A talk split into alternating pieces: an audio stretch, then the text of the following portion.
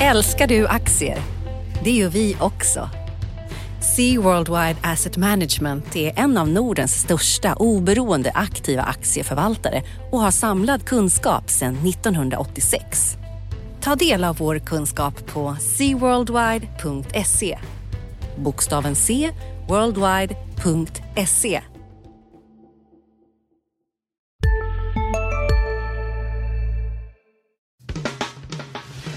Analyspodden från Dagens Industri. Hej alla lyssnare och välkomna till Dagens Industris analyspodd som går igenom de viktigaste händelserna i veckan som varit och veckan som kommer på de finansiella marknaderna. Jag heter Johanna Jansson och idag har vi dagen T är lika med noll, det vill säga Trumps installationsdag. Och mitt emot mig sitter Magnus Dagel. Välkommen. Trevligt. Ja, vad, eh, förutom att vi ska prata om T är lika med noll, Trumps installationsdag. Vad, vad, vad tycker du vi ska ta upp? Jag tycker vi ska prata lite om rapporterna som har börjat, rapportsäsongen som har kommit eh, och som kommer mycket nästa vecka. Vi kan prata lite om eh, makroekonomi generellt, lite inflationssiffror, ECB bland annat tycker jag. Och ja, det Ja, ganska... Det, det räcker nog Jag för att fylla räcker. en hel, eh, en hel podd, det tror jag absolut. Ja, men om vi börjar med det som är här och nu för börsen så är det ju, vi står ju precis i, i dörren till en ny rapportsäsong här Mm. och faktiskt bokslut för hela Just det. 2016. Ja, och bokslut innebär ju utdelningsbesked också. Just det. Så Och det, det- har du skrivit lite om. Berätta. Just det, eh, det skrev jag om i måndagens tidning. Ja. Precis. Så det är faktiskt mycket spännande utdelningsbesked som kommer redan nu eh, de kommande veckan här, eh, tycker jag.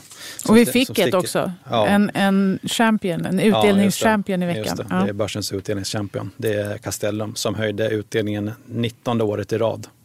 Det är faktiskt bäst på, på börsen tillsammans med huvudstaden. Och de har du haft med i... eh, Jag tycker, för mig som är en latmask när det gäller mina besparingar. Jag tycker det är fantastiskt skönt att läsa att du också tar dig an sådana latmasker som jag med portföljer som man inte behöver titta på på tio år. Just det, det var en artikel förra Ja. veckan. Ja. Ja. Och då var Castellum med där. Den är bra långsiktig och, och spara i. Väldigt bra, bra stabil utdelningshistorik i den. Eh, förutom Castellum så kommer ju Avanza också med rapport som siktar mot en miljon kunder. Just det. Så den gick upp på det lite grann. Mm. Även Castellum, eh, ja den gick inte upp men den var väl nästan oförändrad på rapporten som var för övrigt var en bra rapport tycker jag. De höjde utdelningen 18 procent. Det är värt att ha kvar den i den där. Ja det tycker jag om man är så pass långsiktig. Mm. Ja. Och den handlas också på runt 10 procent rabatt mot sitt långsiktiga substansvärde. Så man köper inte den så dyrt tycker jag. Mm. Sen är det ju ränteoro eh, givetvis. Hur det kommer För påverka bolaget. fastighetsbolagen överlag. Ja generellt. Och jag- Berätt, jag berätta om det, intervjuade för ju- du är, lite, du, är lite, du är också lite orolig för ränteuppgången. Ja, eller? jag ser ju precis som vi diskuterade innan med att inflationen tar fart i flera länder här, att den är på väg uppåt. Vi ser, jag såg bland annat i Tyskland på sex års högsta, eh, Storbritannien på tre års högsta. I, och eh, i Norge så är den inflationen hög och även på, i Sverige så var den inflationen på sex, eh, sex års hö- högsta, har jag för mig. Mm. Eh, och det, och fortsätter ränta, eller inflationen upp så kommer ju också räntorna gå upp. Och det, Många tror ju att det kommer vara negativt för fastighetsbolagen och så kommer det väl, väl vara. Men jag intervjuade ju eh, St- Castellums vd Henrik Saxborn igår och han tror ju eh, inte så pass negativ till, till räntorna utan eh, snarare att får man en inflation i samhället så kommer även hjulen snulla fortare och eh, man kommer detta kunna höja hyrorna. Eh, För det hänger ju ihop. Hyrorna Ja. ingår ju trots allt i den här inflationen. Alltså att räntorna har bottnat, det sa vi ju redan i höstas. Och eh, det är klart att räntorna kommer anpassas uppåt i takt med inflationen. Mm. Men det som, är, det som driver inflationen mycket nu det är ju tillfälliga faktorer. Alltså energipriser, växelkursrörelser och det, det är, än så länge vet jag inte, ser man det här underliggande trycket? Vad säger bolagen? Det, det, det är en sak som jag kommer vara nyfiken Mm. över se vad bolagen säger i sina rapporter. Hur är det med, kan de höja priser och hur, hur mottas det på kundsidan och sådär? Har du någon känsla där? Jag tror det är fortfarande lågt inflationstryck eh, generellt i Europa. Men det, det börjar nog komma upp tror jag. Eh, det kommer lite mer och det ser man väl både i Sverige och i, framförallt i Tyskland. Då. eh, ja, drivet av extremt låg räntepolitik. Då, ja, och lite ECB. bättre arbetsmarknad. För ja. där, arbetslösheten tricklar ju ändå ner mm. i de flesta länder just nu. Mm. Men är inte det positivt då? Ja, förmodligen är det det. Men aktiemarknaden är ju snabb på att diskontera eh, alltså baksidan av de högre räntorna då för, eh, för fastighetsbolagen. Och mm. Eh, så blir det förmodligen momentant ett, att räntorna, kostnaderna ökar så att säga i förväg och och eh, hyrorna kan höjas i efterhand så att säga. Så det blir en viss eftersläpning där. Som, och så har det varit en väldigt het sektor. Ja. Precis. Och Men tycker du man ska vara försiktig med, jag menar, nu säger du på tio års sikt kan man behålla Castellum i den där portföljen. Mm. Men vad, tycker du annars att man ska dra öronen åt sig när det gäller fastighetssektorn? Eller hur? Ja, kanske lite grann. Men man ska inte ha alla sina besparingar i fastigheter, helt klart. Men jag tycker man kan ha lite grann.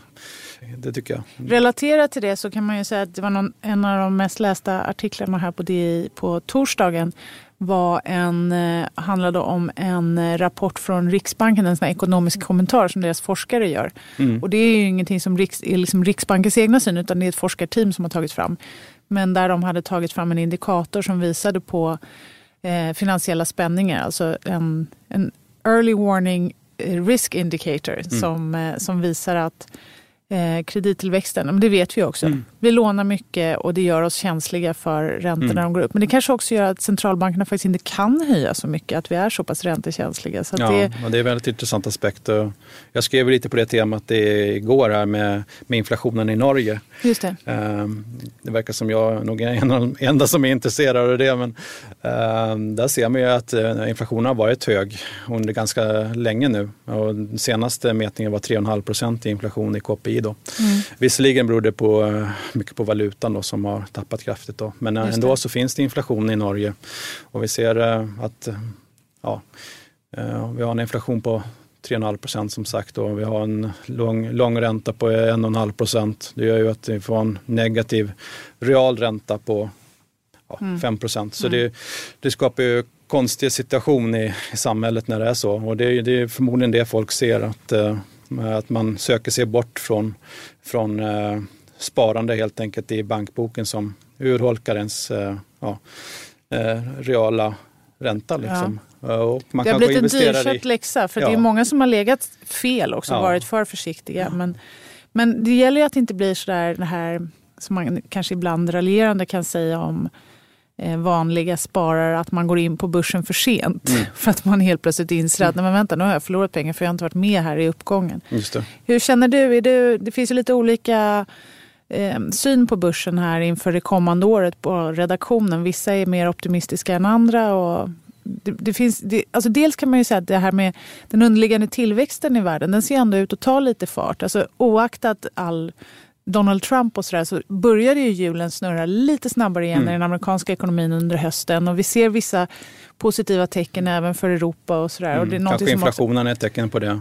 Inflationen kan vara ett tecken på det och också att det blir lite lättare. Lite lättare för företagen att höja sina priser. Lite lättare för mig som privatperson att få ett jobb och sådär. Allt det där är ju, blir, mm. liksom, kan bli en positiv cirkel. Mm.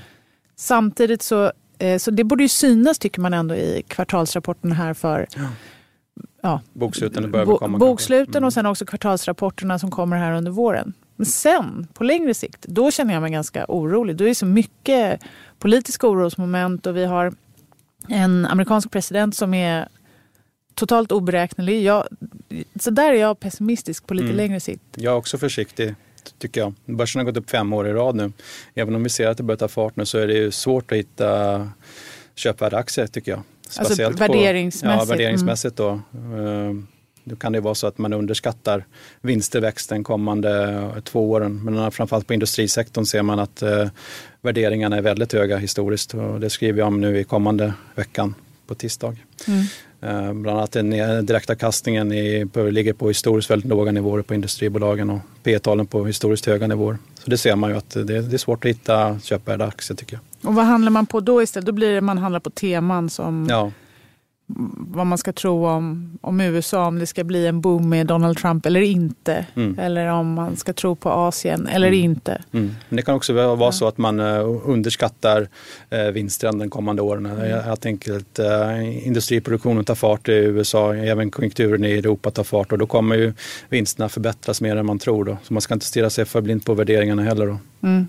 Nej, men precis. Man, kanske, man behöver ratta i Excel-arken för att, för att kompensera för det. Vi har ju mm. haft en väldigt seg utveckling de senaste fem åren. Man kan säga att det som förutom, men som sagt de här orosmomenten, förutom inledningen på rapportsäsongen då, så någonting annat som har utspelat sig här i veckan som varit är ju eh, toppmötet, eller vad man ska kalla det, i Davos, där mm. ungefär 3000 viktiga personer, VIPs, träffas och ja. diskuterar eh, ekonomiska utsikter. Och eh, om man tittar på tillväxtprognoserna som görs av stora drakar inför de här mötena så har ju både OECD, IMF och i viss mån kanske Världsbanken också faktiskt skruvat upp sina eh, tillväxtprognoser för världen.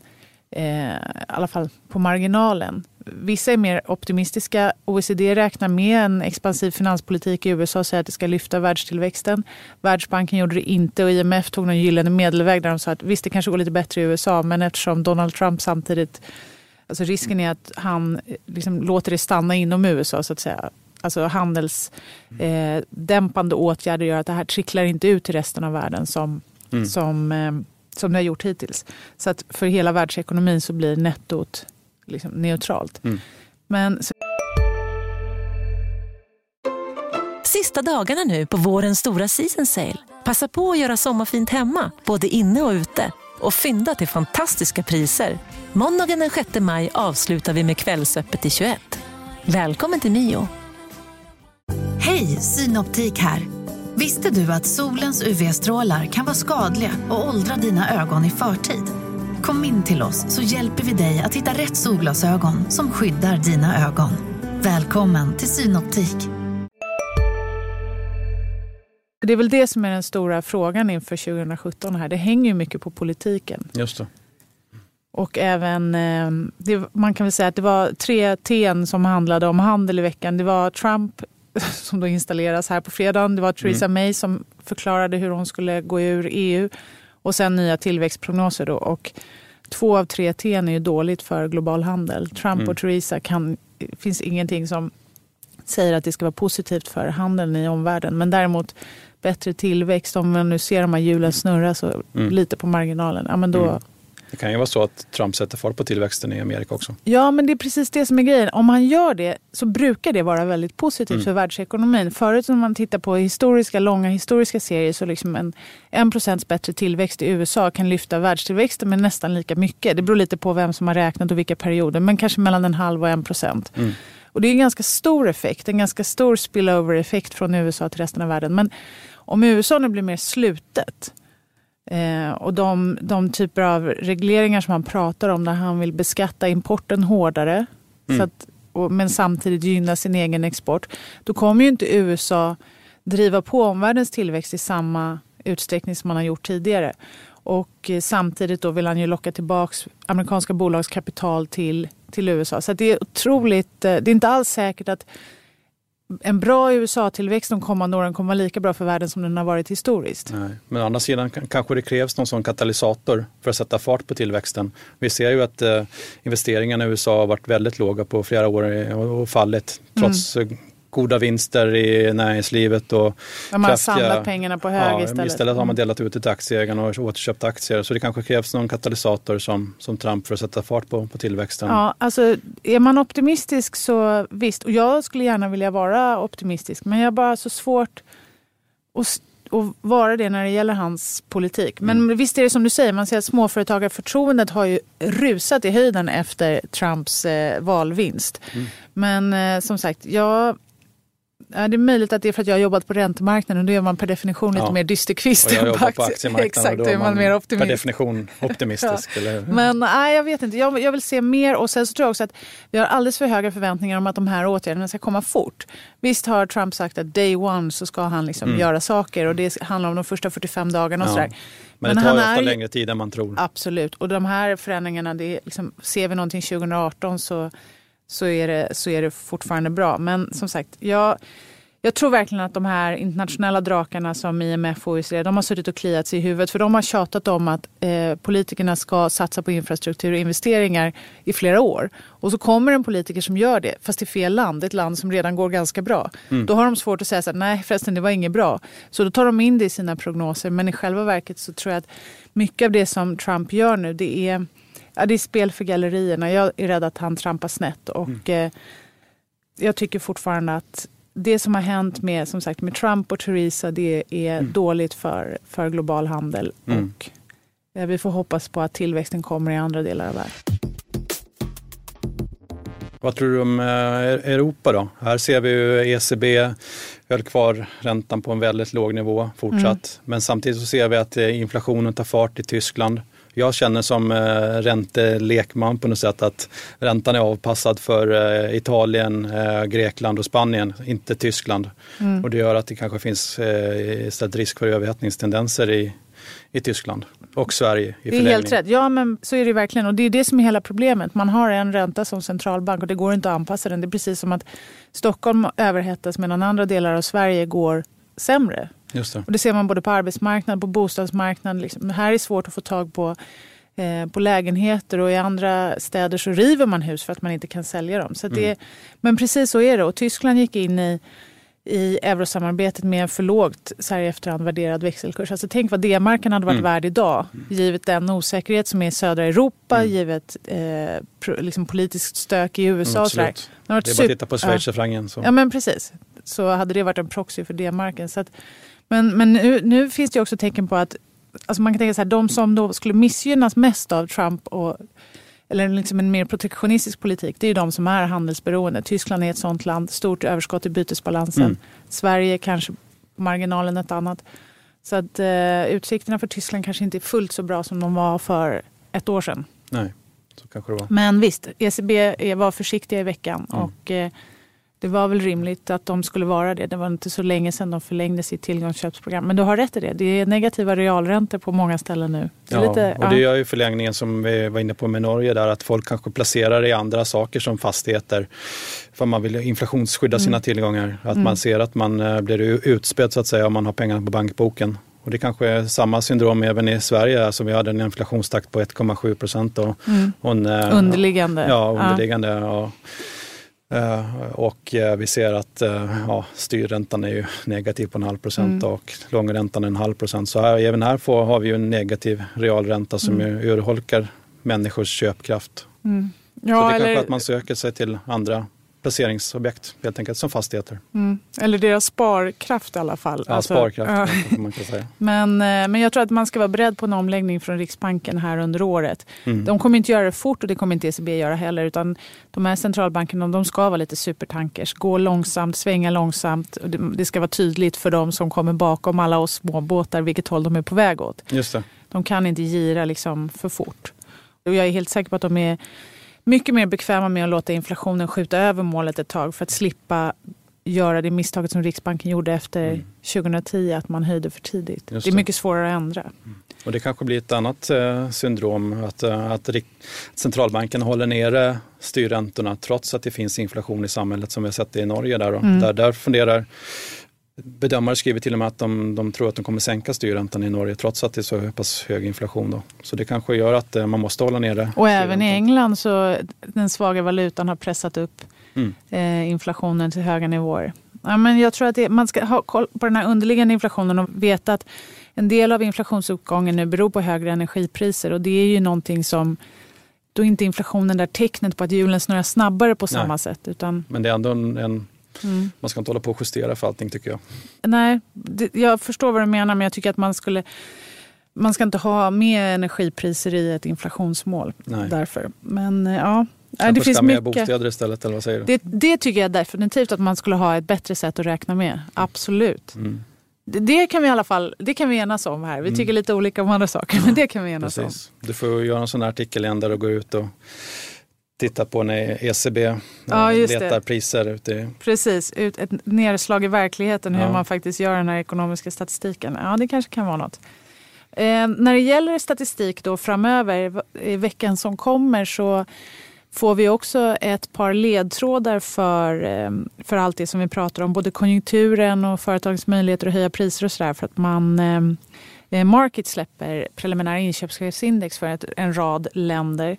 Eh, och det brukar ju vara en sån tidig konjunktursignal. De har ju stigit eh, och vi, liksom visat positiva utfall här senaste månaden. Får vi se om det håller i sig.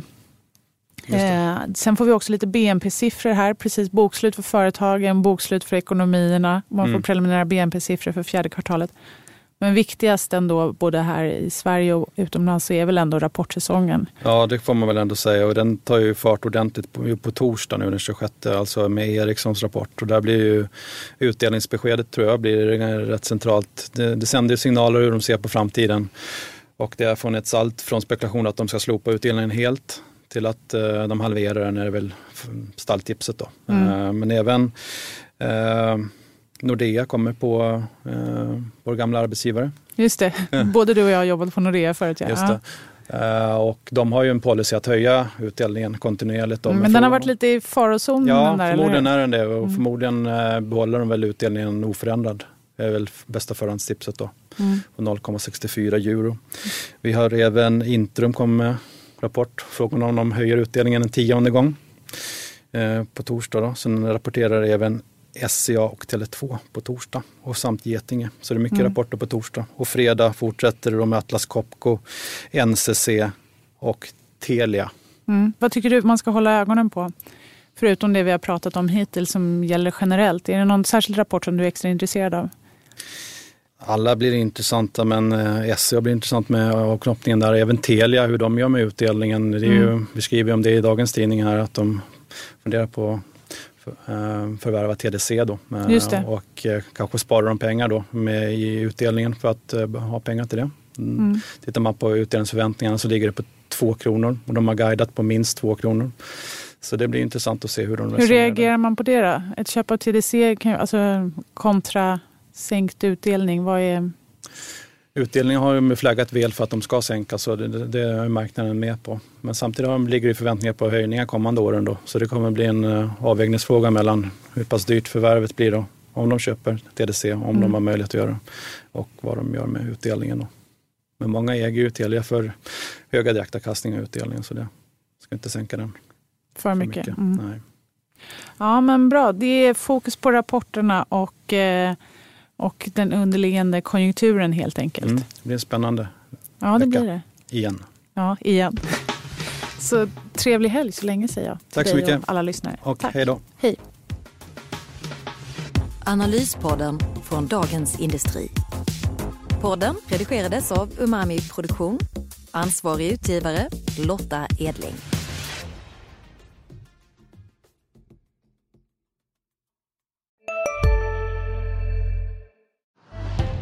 Älskar du aktier? Det gör vi också.